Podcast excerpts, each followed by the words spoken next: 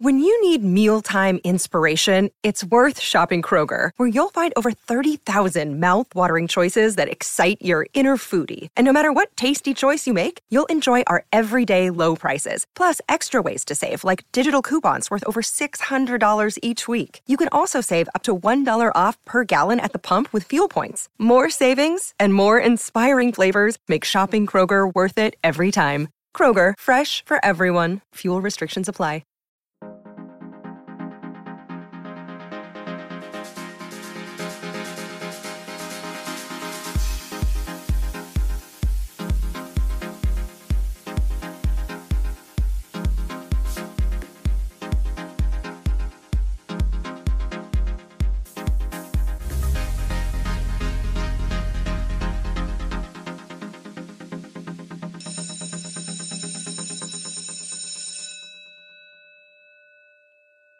Welcome, class, to another edition, another evening class of Lakers History 101. It is Dean of all university studies, Gerald Glassford. Thank you so much for watching, this thing.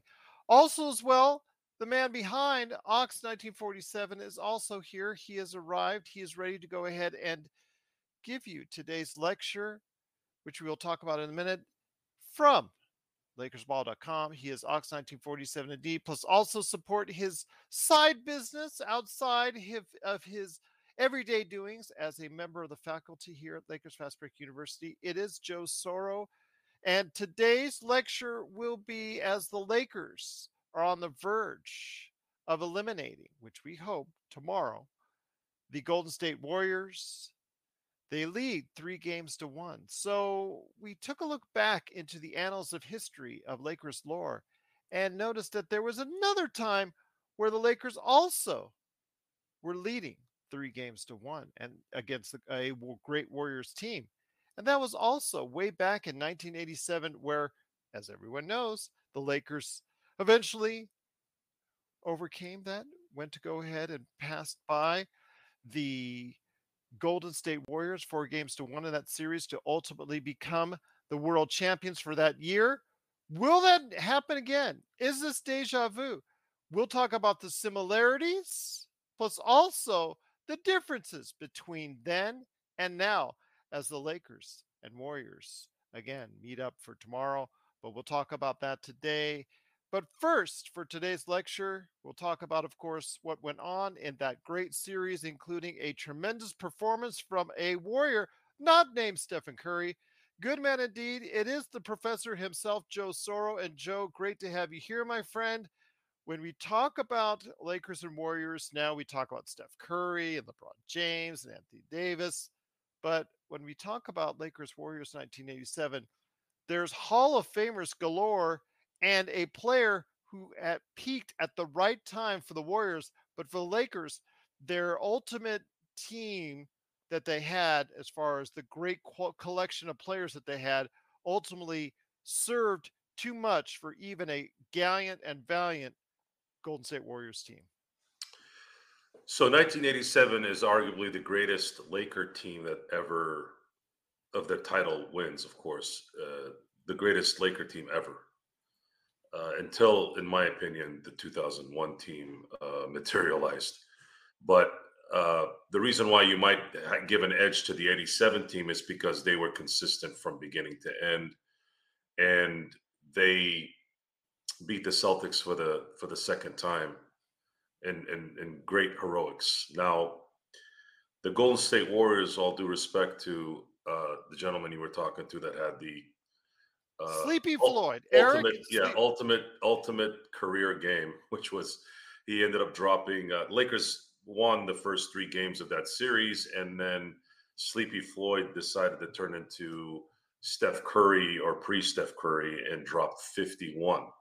So when no one talked about that uh, uh, that number uh, after Steph Curry hit 50 against Sacramento a week ago in uh, Sacramento, but yes, Sleepy Floyd actually has the record, the team record for most points in a playoff game. Uh, it just so happens that Steph Curry scored 50 in a game seven, which is the most points in a game seven ever in any anybody. Yes. Yeah. I I remembered them showing that game on ESPN Classic.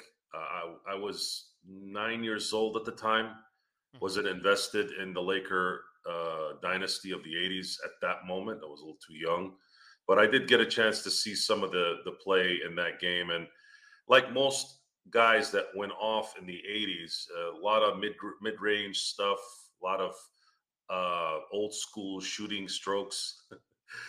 uh, it took it took a all-time great performance for the Golden State Warriors to finally win a game in that series, and that obviously uh, happened in Game Four, and the Warriors were able to get at least one into that series before they were bounced in the following game in five. But uh, yeah, it's the 1987 team was uh, from from my knowledge and my reading up on the team, they were 65 and 17 that year. Uh, Magic Johnson took the reins for the first time that year. And what I mean by that is Pat Riley sat down with Kareem and said, Kareem, it's it's time that we we we make Magic Johnson the first option. And Kareem and his team mentality and understanding his position at the time uh, was obviously in support of it. And that happened to also be the first year Magic won an MVP, which is comical because Magic, in my view, is the greatest team basketball player in the history of sports, let alone basketball. Uh, and the fact that he had to wait until his seventh season to win an MVP was quite hilarious looking back on it now.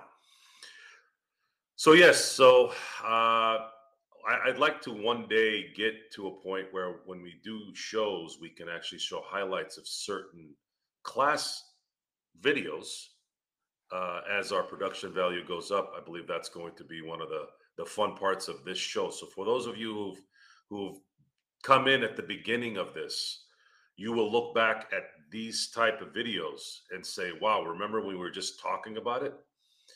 I promise you, in the future, we'll be able to actually post the games and actually go play by play in certain instances because that's the fun part about the game. I know most people don't care, but I do, and I know Sean does. Gerald definitely does.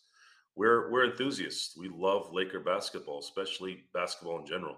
So to explain the job, explain what we're watching, it's only going to enhance our ability to explain and have thorough and logical explanations on why uh, in certain nights our team plays a certain way and why and what and that's that's kind of where i'm leaving on at that thank you gerald you may continue thank you professor. Once again it is lakers history 101 we're talking about how the 1987 series between the golden state warriors and the los angeles lakers mirrors in some ways and also reflects on what is going to go ahead and go on tomorrow's game, game five in San Francisco, but also mirroring this series as well between the Los Angeles Lakers and the Golden State Warriors today and yesterday. But also here today, good man indeed. You got to go ahead and check out what he's doing as part of Magic Man in the Morning. Special episode tomorrow morning.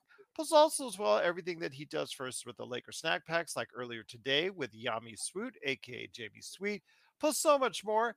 It is Professor Sean Grice, an esteemed member of this faculty. Thank you so much for joining us once again. Truly appreciate it, Magic.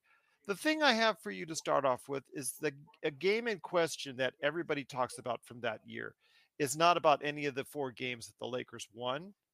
It's about the game that they lost and about the way they lost because they had a large lead heading into the fourth quarter and it was a dramatic effort, similar to what we saw in last night's game with Lonnie Walker scoring 15 points in the fourth quarter. We saw a huge effort from Eric Sleepy Floyd. Eh, I don't want to say he was a journeyman per se. He did have a nice long career, didn't play for that many teams. He had a career that he was an above average player for the most part. And it was just that this one night, this one period of time where the Lakers were actually up by uh, at, at, times over 20 points, out got outscored 41 to 19 in the fourth quarter by a barrage of just an insane amount of offense from Eric Sleepy Floyd. Yeah, Gerald. I mean, uh, you talk about uh, being in the zone. That that was a definition of being in the zone. Even James Worthy, who's uh, him and Sleepy Floyd would get together and play pickup in the off season because they were both from uh, North Carolina, said that uh, he had seen games before on the bench when uh, Earvin or Kareem was in the zone, and he knew Sleepy Floyd was in the zone. And um, when you're in the zone, nobody can tell you in the zone. You just have to stay in there. Um, some some athletes c- can go into like full on hypnosis, right, You're all Just staying staying in there. And looking back and reading, Sleepy Floyd said that uh, you know the it, it, he didn't think he could miss from anywhere. The the basket was so big to him. But yeah, outscored forty one to nineteen. You know, George Karl, for all his faults, can can put together a pretty good game plan. It was just put the ball in Sleepy Floyd's hands and uh, live with the results. The one thing I want to ask you though, and I think you've got a little bit of noise in the background. I don't know if you have something running on mm. in the background or not because I can actually hear it on. So I do apologize, Professor. The thing I asked you before I hit it back to Professor Soro is we also remember as as Joe did as far as the Lakers in 1987, a very eh, I guess uh, just a team that was on a mission, a team that was just destroying everyone. They ultimately lost that one game that's it in the Western Conference. That's all. Everything else that's was you 4 0, 4 1, 4 0. And then ultimately they blew away the Boston Celtics in a friendly six games. But actually, after what went on, you know, they, they made a statement, Boston Garden, the whole nine yards. Pretty much that's something we'll, they will attest to another day for Lakers History 101. But on their way to a tremendous victory that they were. But the and Lakers actually, and actually, Gerald, if you look back, Pat Riley said him and his coaching staff were actually preparing to play the Utah Jazz because the Jazz were up 2-0 in the first round yes. on the Golden State Warriors. So he said they had to do some serious uh serious prepping because they didn't uh like most of the NBA didn't anticipate the Warriors coming back. Absolutely. And uh you know it, it just again just a tremendous performance for the first three games, very dominant as far as what went on in that series.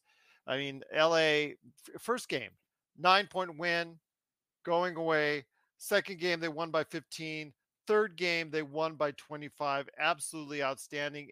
And for the most part, they were they were controlling the entire series, Joe. As I can bring you back in here real quick, the thing is, though, that's surprising. If it weren't for that one quarter, the Lakers would have swept the entire Western Conference. If it wasn't for one quarter and one tremendous performance, the Lakers would have gone through the entire Western Conference without a blemish. I guess it, it would have felt bad if we hadn't done it twice before, or I should say twice after.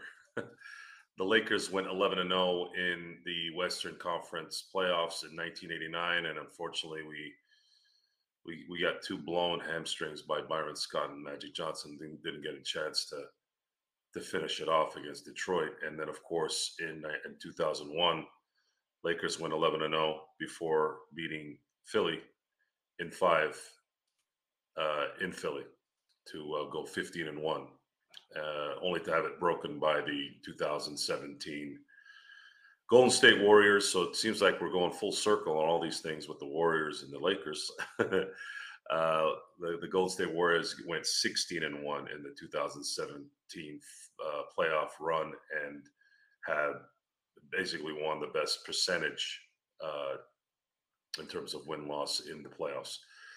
So yeah, it it it the 87 team was just it, it, it, had hit its highest level, even with a 39 year old Kareem Abdul Jabbar. It took a behemoth performance by a very good player in his own right and made history. It's it's funny that you you know you can see that game because of the fact that that was the only game that mattered. and it's similar to kind of to the to the first game that the Lakers lost in the 2001 finals. It was it took a 48 uh, point performance by AI, which got to give him props. Stephen A. Smith predicted before uh, the uh, the ever famous AI is going to get you one. AI is going to get you one. He did get him one and then the Lakers proceeded to backdoor sweep the rest of the way. And I, as much as I would have loved to have gone 16 and 0, I'm sorry, 15 and 0 in that run, because of what those P, I'm, I'm not going to say it, because of what the Philadelphia fans did to Kobe a few months earlier at the All Star game, I took great joy in the Lakers beating Philadelphia in every game in Philly, and one of them was also the closeout. So that was extremely satisfying. Kind of segued away from that, but that's something I wish I, that I'd been wanting to say for a while, but didn't know when I could get into it. But looking at the 87 series in general, uh, that seemed to be status quo for most Western Conf- Western Conference teams. The Lakers owned that conference for a decade. And you only had one team. Very nice. Very nice. See, we're already advancing all, all, all at once. We only had one issue that whole decade and one team that whole decade, and that was the Houston Rockets. In 1981, Magic was hurt. Uh, the first round was a three game series it, it ended badly and then ended up actually doing something good down the road. But you know, we ended up now, losing now, when we should have. That, Look at Kurt that, Rambis trying to block that, that shot. That, that was that, was really cool. That's true too. But uh, I mean, it's it's not as if like it's not as if the Showtime Lakers and the um the the Warriors dynasty didn't have their share of Game Sevens either. The Lakers drew the Mavs one year, and Roy Tarpley was a really really hard matchup for our front court, and Dallas was able to take us to seven games. Utah took us to seven games once. But Joe's right. For the most part, it was only one team that was kind of in the way, and that was that was Houston. Uh, what Gerald talked about airy similarities with uh, the Warriors squad. The way uh, Larry Smith was kind of able to control the boards uh, at times in that series was pretty pretty formidable, Gerald. Similar to uh, Looney, different players, obviously, different era, but Golden State had also uh, Joe Barry Carroll as well. So it's it's it's not as if they were up against the the behemoth front court that w- that was the Lakers in during Showtime. They had some players. It's just that they weren't to the level of a, of a championship squad. This is Raphael from NBA Draft Junkies.com, and you are listening to the Lakers Fast Break. Check out what's been going on with the Pop Culture Cosmos Show and the PCC Multiverse. Uh, so you would watch the Tomorrow War before The Matrix? Yes. If you forced me down, you, I was tied into a chair and I had to watch one thing, I would say The Matrix Resurrections really funny. Yeah, because of all the cutscenes, I could remember what a good movie was like. well played, sir. Well played. Yes, that's the only reason for the flashbacks to remind you what a good Matrix movie was. That's the Pop Culture Cosmos Show. And the PCC Multiverse. Catch our shows on Worldwide Radio seven days a week and wherever you get your podcasts. But it's so amazing because as we're watching that famous game now, literally it is one quarter and a 29 point quarter for that for Eric Sleepy Floyd for them goes. to pull out pull out the victory. And other than that, guys, think about that. They would have given all of the Western Conference would have been donuts against them if it wasn't for just one quarter. Just the amazing ability that this Lakers team had you're seeing it now as far as with Sleepy Floyd, but I'm telling you, my friends, just the tremendous brilliance that they had, Joe and Sean, eh, you know, and I'll get it back to you, Joe. Eh, just the tremendous brilliance that this Lakers team had. you know, it, it had to take a Herculean effort like we saw with Sleepy Floyd just to even get in the win call against them. Yeah, you went with the hot hand. You can see him here. He can. He, he was going to the hole. He was hitting the mid-range shots. He was. He was unstoppable. Even Michael Cooper, as good as Michael Cooper won Defensive Player of the Year that year, and he made him look like he was not non-existent. Every very good, every stout player, good, good, very good to great, to good to great to all-time great, has these moments They've had they have these moments at some point in their careers, and it just so happened that Sleepy Floyd had his at a uh, at an important time, which is being the little monkey wrench in the 1987 Western Conference run for the Lakers that didn't allow him to serve a donut to everybody. that was future Laker passing to Eric Floyd. Terry Teagle, by the way. Yes. Terry Teagle. And and you know, G- Gerald's correct because the the vaunted Showtime uh, defense gave up 41 points in a quarter as well. So uh, it wasn't it, Sleepy Floyd carried uh, them basically 99% of the way, but like we see there. But yeah, it was incredible, Gerald. I mean, out of six, out of one quarter, out of you know a run of weeks is is all it took to uh, to stop uh, well, I, I, I think, a near a near perfect. I think run. I think Pat Riley was stubborn here. Uh, he was stubborn. He didn't double him. It, was very very Sam Mitchell esque before Sam Mitchell esque. You saw it. No doubles. No traps. He didn't double. No doubles. Pat Riley's ego got in but, the way here. But but here's the thing. Here's the here's the thing, uh, Joe for some reason, a lot of guys were like that too because there was. Uh, do you remember the game where uh, uh, Charles went 44 and and 24 against the Warriors? Yes. He basically was asking Don Nelson, "You're not going to double me," and Nelly was like, "Nope, you could get anything you want. I am not doubling you." There was just something about that era, man, where it's just like if you couldn't guard your your man on man, then I'm gonna sit your ass because I'm not wasting a double because you can't hold your water. I'll tell you what though, it's been great to see so far how the Lakers are doing now. But again, just just the eerie similarities that the Lakers have had to this 1987 series because the Lakers could very well close out this series in five games, similar to what we saw with the Lakers on their way to a possible world championship. I don't want to get too far ahead. I know M Vita is in the chat wanting us to talk about could this possibly be the greatest championship ever? I don't, I you know, and I know Kenneth Stone last night was talking about, well, Gerald, should they give the rings to you know to Russell and Patrick Beverley and you know the Lakers have already decided if they were going to that they're going to, but I I don't want to even have those discussions right because that's putting the cart in front of the horse. There's still what nine games left as Joe's indicated nine games left that we still have to go ahead and win before we get to that level, and then we can reflect on how great of a, of a, of a season this ultimately turned out to be. But getting to the game uh, that we're going to tomorrow, I'm going to also probably show some highlights here in a second as well.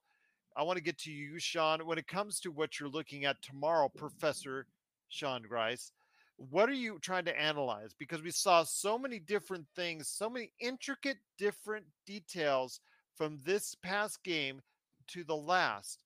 And eh, you saw everything from Gary Payton, the second into lineup, shutting down D'Angelo because of it, but also as well, you know, for the first half, you saw Draymond Green being guarded by Anthony Davis, but Darvin Ham switched Anthony Davis to there you go to get uh, Wiggins, and then that obviously is just you know that that did a number as far as getting Anthony Wiggins, as far as uh, Andrew Wiggins, as far as being able to guard him, and that was a key to where where that freed him up even more to be on you know be able to be a valuable defender.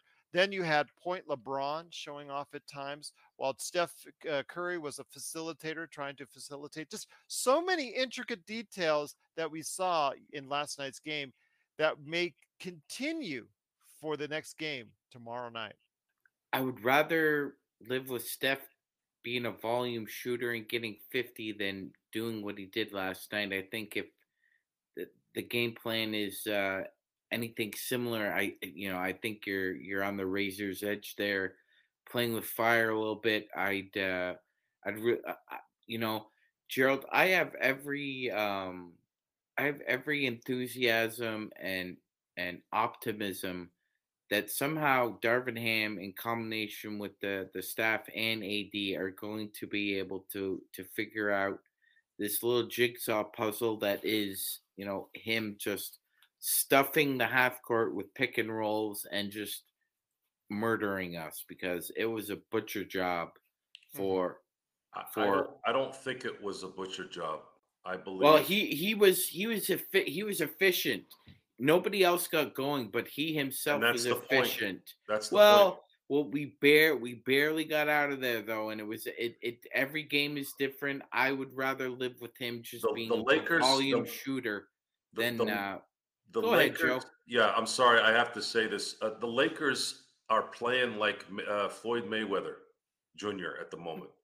You, if Yeah. you, if you, oh, if you over pursue and you try too hard instead of trying to just balance enough to get to where you need to get to, and then win it at the end. That was what they did. That that was the only way you could do what you did. The the, the Lakers don't have a 30 year old LeBron James.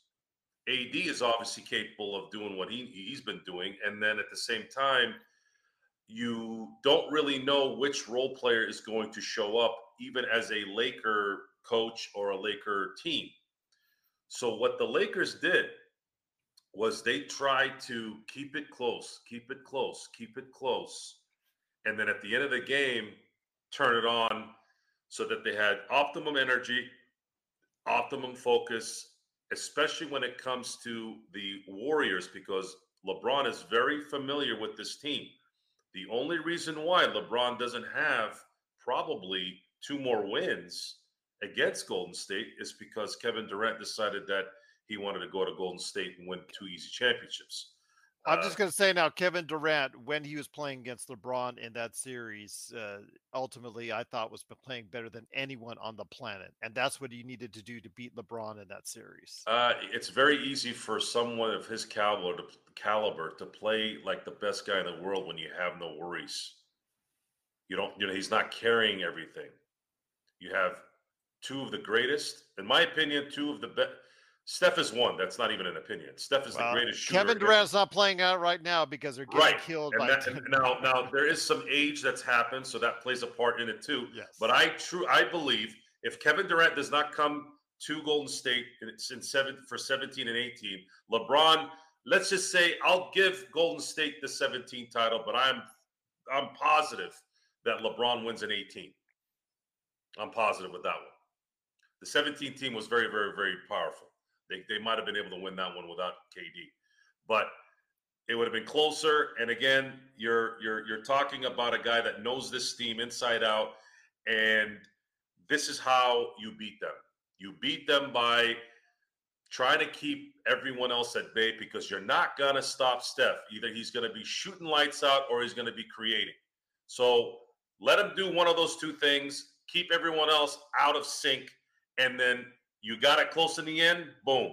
We've done this twice in this series, and both were wins.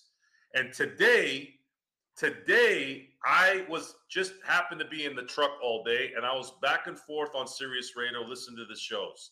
did you have bees on God, the I truck heard- today? I what was that? Did you have bees on the truck today? No, I did not. Uh, that was weird, by the way. Um, all I heard was the biggest excuses on why the Warriors lost. Everything always went to if they had just done this, if they had just done that. I'm sitting there going, what is this? What is what's going on here? What have you guys seen this year that has changed? What were you expecting from this team? To all of all of a sudden miraculously start winning on the road? Oh, they beat Sacramento on the road twice. Is that what changed everybody's mind? Did they forget that LeBron and AD didn't play in Sacramento? I'm just asking. Uh, you know, I'm just trying to figure that out. And the fact that Sabonis was one shot away from likely winning that series, right? Uh, you know, if you want to te- call, you know, talk about technicalities, talk about that. At the end of the day, you are what you are, and the Lakers are up three-one. Stop making excuses and start praising the teams that are playing well instead of harping on what oh if they had only done this. Like there's no talent out there that explains anything. And again a lot of these guys are former nba players. That's the thing that's nerve-wracking. Why not give? Why not talk more about and i somebody put a clip of it and i wish they would show it on the actual big big big boy networks. There's a beautiful clip of lebron talking before Draymond threw that turnover to AD. He was he was the maestro on that thing. When they switched off, Schroeder ended up guarding Draymond and basically I think coaxed him into making Draymond go to the basket knowing that Draymond was going to think, "Oh, Schroeder's on me. I'm going to the hole because I can beat this little guy." Then all of a sudden, he veered him off enough to where he had to make a jump pass and LeBron, right at the right moment, said AD something something, and boom, right in his hand. Well, Joe, you know what? You know what's funny to me is that on the uh, on the opposite side of the country, you got people trying to make excuses for why the Heat are up three one. Oh, it's got to be the it's got to be the Miami weather. Oh, the Knicks the Knicks got the South Beach flu. It has nothing to do with that actual, you know, heart and soul that is the Miami Heat. But never, I digress. Um, I, I'd just like to make one correction from uh, from the snack pack earlier. Jamie had attributed um, uh, somebody saying the Lakers should rest LeBron and AD for Game Five, and he attributed. Hold on, Joe. Wait. Sorry, sorry, He, attrib- sorry. he attributed that to Colin Cowherd. That was actually Mike Greenberg, for God's sakes. That guy's that- a schmuck. Go ahead, Joe. Go ahead. Uh, I heard. Did Legler say it too? no, God, no. He would never They put say his six. face next to it on on E ESPN site. I didn't. I didn't play the video though. No, he, he would never say something that's stupid. That, that that is the most asinine, stupid, idiot, moron comment I think I've heard in all this stuff. Seriously, rest game five. Are you like where does that even come into your brain? He actually admi- he's actually saying the Lakers will not win game five. Yeah, he's been staring at the sun too many t- too long. How does this guy have a job? Seriously, didn't they learn the lesson from Mike and Mike that he's a complete buffoon? Right, right. It was it, it was it was Golic carrying that show.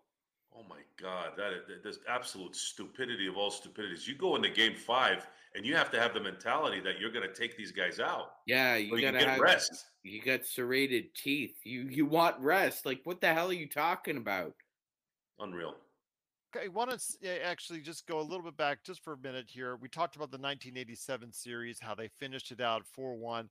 And outside of just one quarter and one tremendous performance in that quarter, that's the only thing that derailed their entire Western Conference slaughter as far as they well, they went through three separate rounds with only one loss. A, just tremendous performance in the playoffs.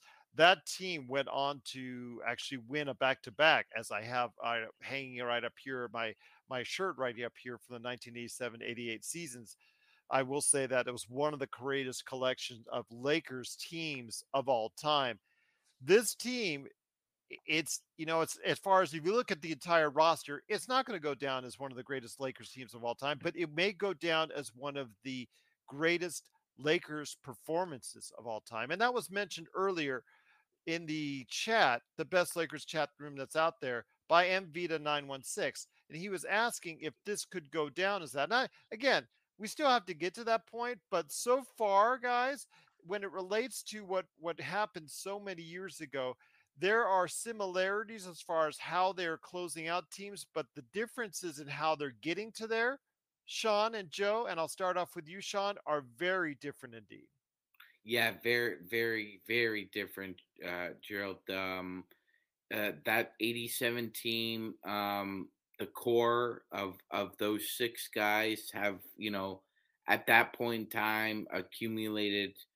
I think it, it's something in the neighborhood of ungodly, you know, well over 2,000 minutes together. They have well over, you know, 500 minutes together in the playoffs. So they're a cohesive unit, basically know what each other's going to do before they do it. Uh, not in all cases, but in most cases. This team's a little different. You're right, Gerald. There's there's a mix of mostly veterans, some youth on the team. They got basically together at the trade deadline. They haven't been together for that long. They're still learning uh, how to play with one another. And it's still so reliant on two future Hall of Famers in LeBron James and Anthony Davis, whereas the 1987 team was a, uh, I guess you could you could name off what Kareem, Magic, Magic, Worthy, Worthy, yeah, you had you had Rambis, you had Cooper, you Byron, had Byron Scott. You had you you had a list of Lakers greats that was continuing on down the line. Even the guys coming off the bench with Michael Cooper, one of the greatest six men of all time. Here with the Lakers, it's quite different on how they're getting the job done. Yes, very, very much so. Um, that team was was primarily, you know, getting to the free throw line like 35 45 times a game you know so sometimes you know minimal uh, you know sometimes it was 25 a game. They would just cont- it was continually attacking the paint. That showtime lakers team wouldn't go two or more than two possessions without without the feeding into the post like the, it was unheard of. You know obviously it, very different in the in terms of usage percentage. Magic had a usage percentage in 1987 of below 25%. You know, now LeBron and AD at times in a game, Gerald, have it up to, you know, 30, 35, sometimes 40%. So the mat the ball got out of the hands quickly in Showtime, whereas, you know, LeBron and especially AD, you know, sometimes they're very deliberate. Uh, some you know, there weren't a lot of possessions in short time where, you know, you have it at the nail and there are five seconds left on the clock, but it was a different game, uh, slightly more efficient the way they, they got their business done. And let's be honest, Gerald, a lot of that series, I mean, Magic and Kareem were sitting in the fourth. Absolutely. And that's Chuck Nevitt time. Chuck Nevitt. There you go. oh, it's been actually. I think we've not dropped name dropped him like twice this week, so that that'll tell you right there. But when uh, it can, comes to as far as what we're seeing, Joe, with this team, the resiliency that this team has had ever since the trade deadline, you know, the fact that like in such a short time, as Professor Grice has said that they've come together. You know, the chemistry on this team has bonded very quickly. Sometimes you don't even get that over a course of an entire season.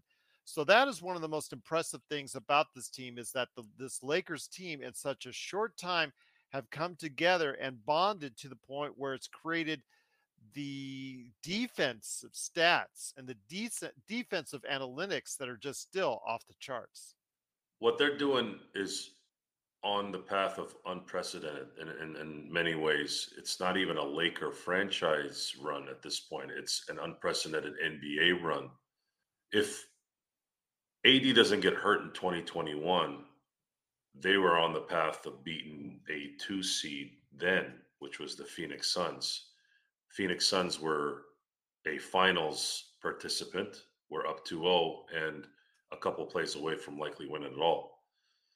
Lakers were on their way of going back to back, in my opinion, should should AD have stayed healthy. I know, Gerald, you've said things about Milwaukee that year that might have been you know created something otherwise. But I have no doubt that uh, if if if the Lakers go up 2-0 against Milwaukee, Milwaukee's not coming back and winning four in a row. I'm sorry, not with LeBron and AD on the team. I mean, when did I say that? You you had I think you had mentioned that Milwaukee was a good, really really good team and scary that year. Well, that that year, that year, yeah. but I didn't think. No, I did. I never said that they would beat the Lakers on that. Okay, then I must have been some some other Gerald guy that I know. No, no. Okay, it was some other. Um, anyways, uh, I'm looking at this path. You're talking about the 2020 season, correct? No, I'm talking about 2021. Oh, 2021, the Lakers would have had that year. I've said that. I've been on the record good, saying that. Good. I, like I said, it must have been somebody else named Gerald Glassford. Oh, well, okay. It must have Yeah. been someone else. Uh, remember, I am the dean here at Lakers Okay. Fast Break University. Good, good. Just don't give me any demerits for that one. Thank you. Do they still give those up, by the way, or or does that hurt the kids' feelings and stuff, and they don't do anything? Participation awards? Part, what if you're negatively participating? Are you? Do they punish them these days? PMC wants you booted, Joe. Yeah, kick him out of class. The no, no, no. the Lakers are on. I uh, I run the class. The, the Lakers, the Lakers are on a path that is unprecedented. There's never been a team that low that has a chance at being favorite against a one seed. That's what could happen here. The Lakers, as a seven seed, should they beat Golden State either tomorrow or Friday or Sunday, be favorite over a one seed the same team we've picked to go to the finals. What a conundrum. What a conundrum. I did not in a billion years see this run, number one. Number two, I did not see the Lakers one win away from beating the second seed in f- six and then beating the champs in maybe five. I mean, come on, this is not normal. I don't know if this is the new NBA, but wow, that's why this run is is going to stamp so many things for so many careers, and of course, put the banner up there to lead the league after 60 years. That's think more than 60 years actually. That's the crazy thing. There's so many stories on this. LeBron getting his fifth. AD in my AD putting a stamp on the greatest defensive performance in history. This is Madison Bumgarner esque what he's doing right now. If anybody knows who that is, pitcher for the Giants 2004 playoff run. Madison Bumgarner practically won that World Series for the for the for the San Francisco Giants. And right now, Anthony Davis's defense is winning and beating the greatest score of our lifetime. And that's with him scoring or facilitating or facilitating and scoring and not screwing up. He's making shots. He's doing this. He's doing that. He's phenomenal. And his performance is allowing the Lakers to still come out with wins. The Lakers are nine wins away from making history that is unprecedented. There's nothing like this. And you're going to have to give credit to LeBron in a way where he will be sitting with Michael Jordan at that point at the same table as the greatest of all time. And you will not logically be, be able to be talked down to as him being the greatest ever. You can't, you, you, you, you cannot sit there and degrade somebody. If you do, you don't know anything. You cannot degrade LeBron James, should he win this title, ever again for being the greatest of all time. You can still say Michael Jordan is better. Cool. But if somebody says, no, no, no, no, LeBron is number one, you can't sit there and go, no, no, no, no, this is what happened and that happened. No, you have to shut up now. It's over. AD, what more validation do you want for his career? One on every level and then is a multiple NBA champion. And the reason why he's a multiple NBA champion is because he is the greatest defender I've ever seen in the playoffs. This isn't the first time he's done it like this. I saw what he did to Miami in 2020, but this was, I mean, his his defense. This first two series have been just Well, unmatched. let's not forget something as well here too, okay? Do you not think he wants to kick their ass tomorrow night? They punked him in the playoffs before when he was with the Pelicans. He only won one playoff series before he was with the Lakers, and that's when him and Rondo swept the Blazers and kicked their ass. But he's been swept by the Warriors and he got beaten by them in five. You don't think AD wants to come back and beat them in five, get them back? You know, I got you guys on my way to a title because you got me on your way to one. Now let me return the favor. I think Gerald, that's an added layer here to this series. I don't think a lot of people have brought that up. Is that he knows them too. It's not as if LeBron just has history with the Golden State Warriors. AD has history with them too. It's just in those nine games, he never had anybody on their level to play with. The only two players he really had in New Orleans beside him was Rondo and Cousins for half a season. That was it. And you never were sure which Rondo you were going to get. No. That's the funny thing about that. That's get... the it's funny. It's funny that the, the Rondo that we got in 2020 was the third star. Mm-hmm. The guy that hit every three pointer that mattered. Yeah. I think I think it was close enough to it. I said at the time that the actual third star, and Sean knows this, was the defense and transition. I thought that to me was more of the third star. Rondo came in clutch, absolutely. I got on the Rondo train at the very last second, but I did get on it after you know the ups and downs, which was Rondo during the season. But I will say though, again, I, I that my thing as far as the third man was the defensive transition. That is something that we could similarly see in this particular playoffs because when the Lakers are at their best, it's their defense and the transition and what they can create out of it. So I'm hoping for a lot of that tomorrow. But before we head on out, I want to go ahead and ask you guys this. This is interesting because already people that are trying to hint at this, and I don't want to say this is going to be a done deal because again, most people are predicting that the Lakers will lose tomorrow and it'll go back to LA for game six we uh, want to actually see how the game progresses. So we're not going to go ahead and and and even and humor that. But if the possibility happens that the Lakers do win, we could very well see the end of the Warriors dynasty as they know it. And the thing that I have not seen at all in this series was the kind of testiness we've seen in other series, the kind of anger, especially from Draymond Green. He shouted and barked at the refs, sure but we have not seen the kind of dirty play that we saw in the Kings series. We haven't seen the kind of testiness we saw in the Kings versus the Warriors series. So, and we didn't even see the kind of the testiness that the Lakers and the Memphis Grizzlies have seen. So it's interesting. So now that this series gets closer to an elimination or to an elimination possibility, what do you think about this, Sean? about the possibility of tempers starting to flare because the Warriors, if it gets to the point where the Lakers become a clear out front winner, could it be the possibility some frustrations may fly because of the possible end of the Warriors dynasty?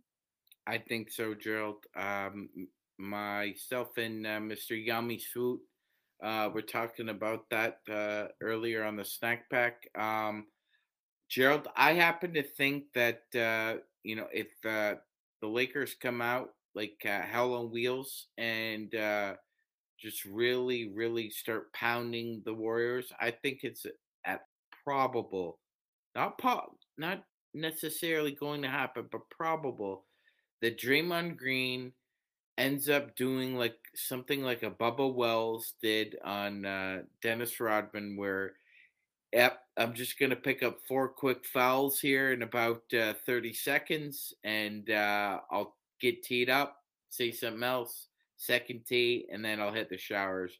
I think that's well within the realm of possibility, Gerald. I think, uh, you know, if Jordan. If Poole, it goes awry, if it goes awry, and the crowd starts getting mad and angry, and you could feel the hate flow down as far as taking a as far as the emperor words from Star Wars, as far as the hate flowing through them, as far as in the entire arena.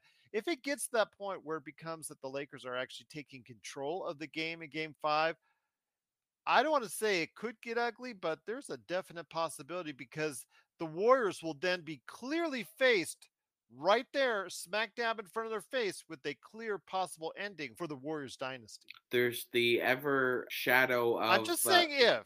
I'm just yeah, no, no, no. But theorizing Gerald, for class, theorizing to the class. Gerald, the the Grim Reaper, the shadow that is the finality of uh of the Di- Warriors dynasty is around the corner. We just don't know when.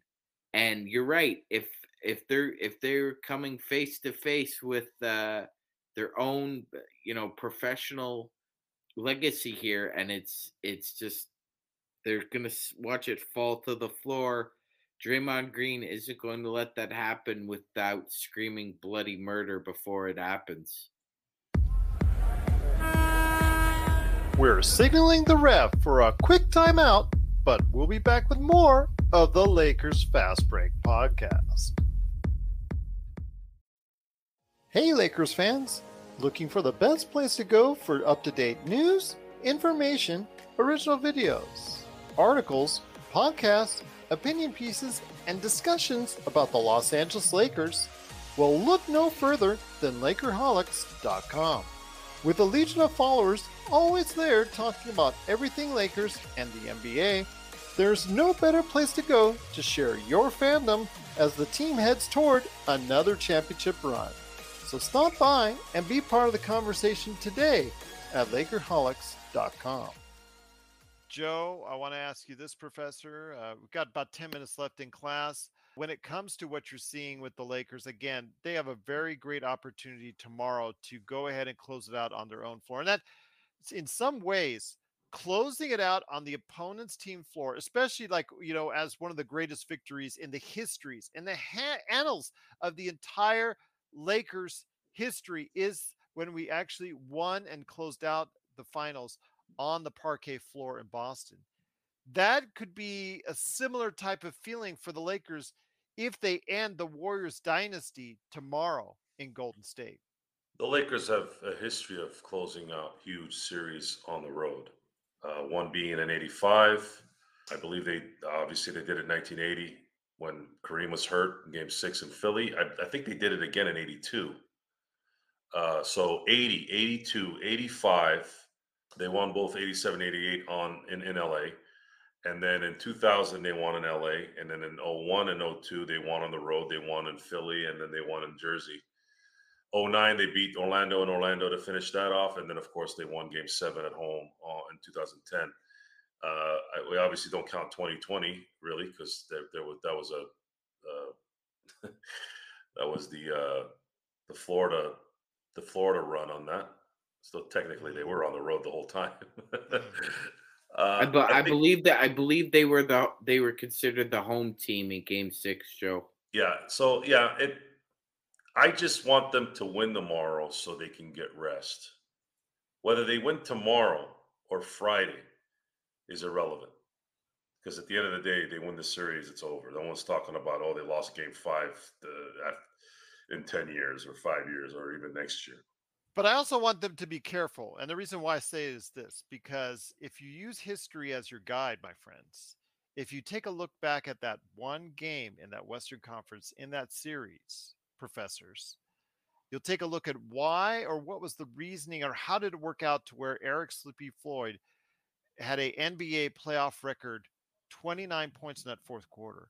It started close to the end of the third quarter with the Lakers already having a double digit lead and Michael Cooper talking smack, Byron Scott slam dunking and talking smack, Mychal Thompson flexing after a after a scored basket, and the smack talk that they were providing. That's what I was reading in the articles and doing the studies at that point in time. And actually saw a little bit of, of in, the, in the video clips as well. So the thing I would advise the Lakers, if you do get a lead, especially with the way that the Golden State Warriors can go on a run, is to just try to win with grace and not too much arrogance. Because again, if you go ahead and be able to finish them off in Golden State, it would be one of the most satisfying victories you could possibly have.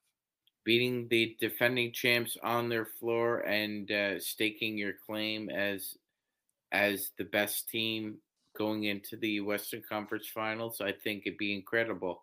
Gerald, I'm feeling really really good about tomorrow night actually i am i'm i, I wasn't so uh, certain after uh, last night's victory but uh, after a, a, good night's sleep and uh, thinking about what if anything can be uh, can be remedied uh, on the other side i don't think they have an answer for one anthony davis when he is focused and he is basically the double yo-yo on defense right now. He's being he's able to be in two places at once, seemingly, Well, they did Um, a good job in the first half with the pick and did. rolls, and and when uh, Draymond Green was his assignment, it wasn't until Darvin Ham asked him to change to Andrew Wiggins that it really things started to work out a lot better for us there halfway through the third quarter.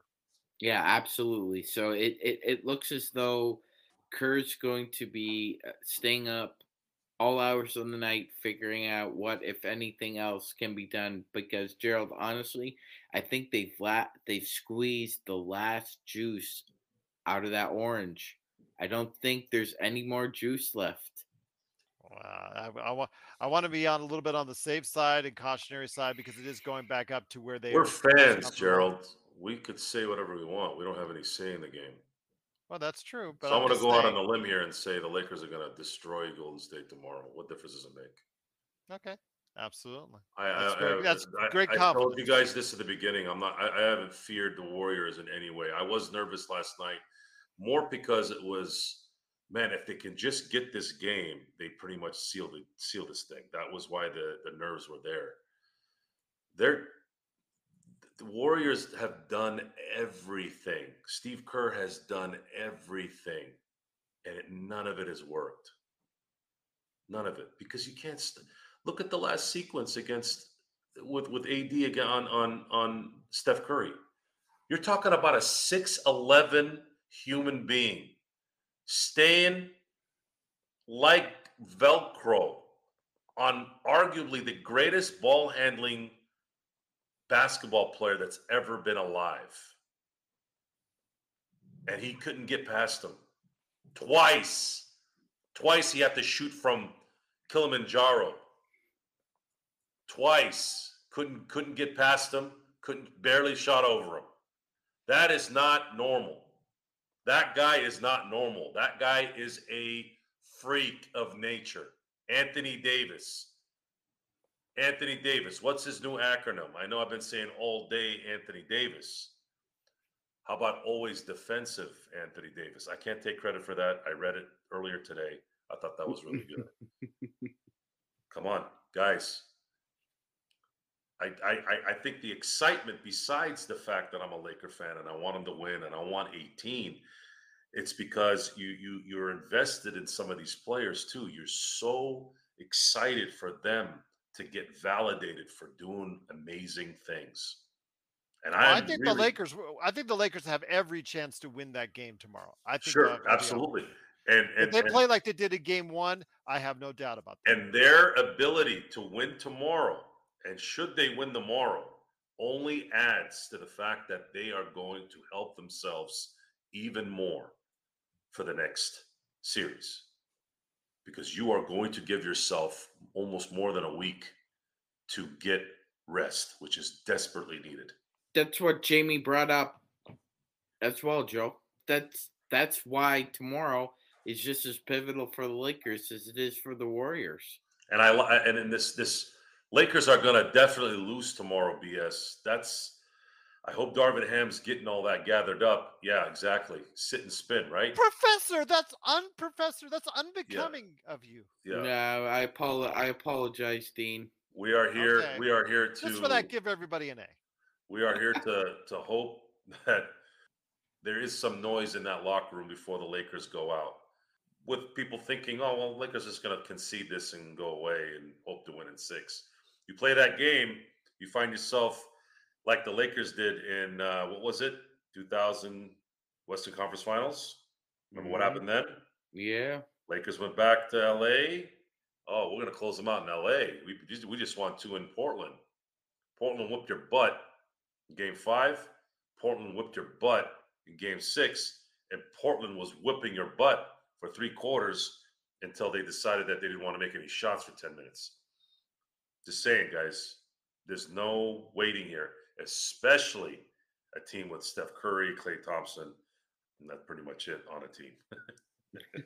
Well, I'll tell you what, I have uh, great faith in the Lakers. If they play again like they did, and use game one as your roadmap on how to go ahead and beat Golden State at their home, and they can get it done.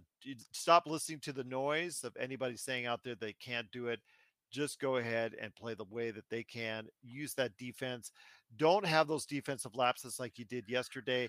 Be able to go ahead and still provide the best defense you can, the best defense in the NBA so far that we've seen in this playoffs, and we can get it done. And we can come home, get some rest, and hopefully uh, gear up for whoever going to face next week. But that's again something that we can do. Hopefully, we will do it. Joe is professor. He is very confident that Professor Sean is as well. Tomorrow, you're going to get a, a Magic Man in the morning. Also, as well, you'll probably get a snack pack sometime during the day previewing the Lakers and the Warriors game five. Looking forward to it. Plus, playback.tv slash Lakers Fast Break. Please join us if you want to hear us unfiltered, uncut. The professors are right there for game five on playback.tv slash Lakers Fast Break. Also, as well, the post game, the best post game on the Lakers that can be found is nowhere else than right here at the Lakers Fast Break. I do want to thank everyone as far as in the chat, all the students that were there today for today's class. You get yourselves an A, give yourselves an A. You go ahead and, and uh, up your grade even more. We've got finals coming up next month and also our graduation for our first class of Lakers Fast Break University. So I'm looking forward to that as well. We'll actually be donning the graduation gear, so I look forward to that. So for Professor Joe Soro, for Professor Sean Grice, this is Dean of all University Studies here at Lakers Fast Break University, Gerald Glassford. I want to thank you so much for watching and listening. Truly appreciate it, and we'll see you tomorrow from all of us right here at the Lakers Fast Break.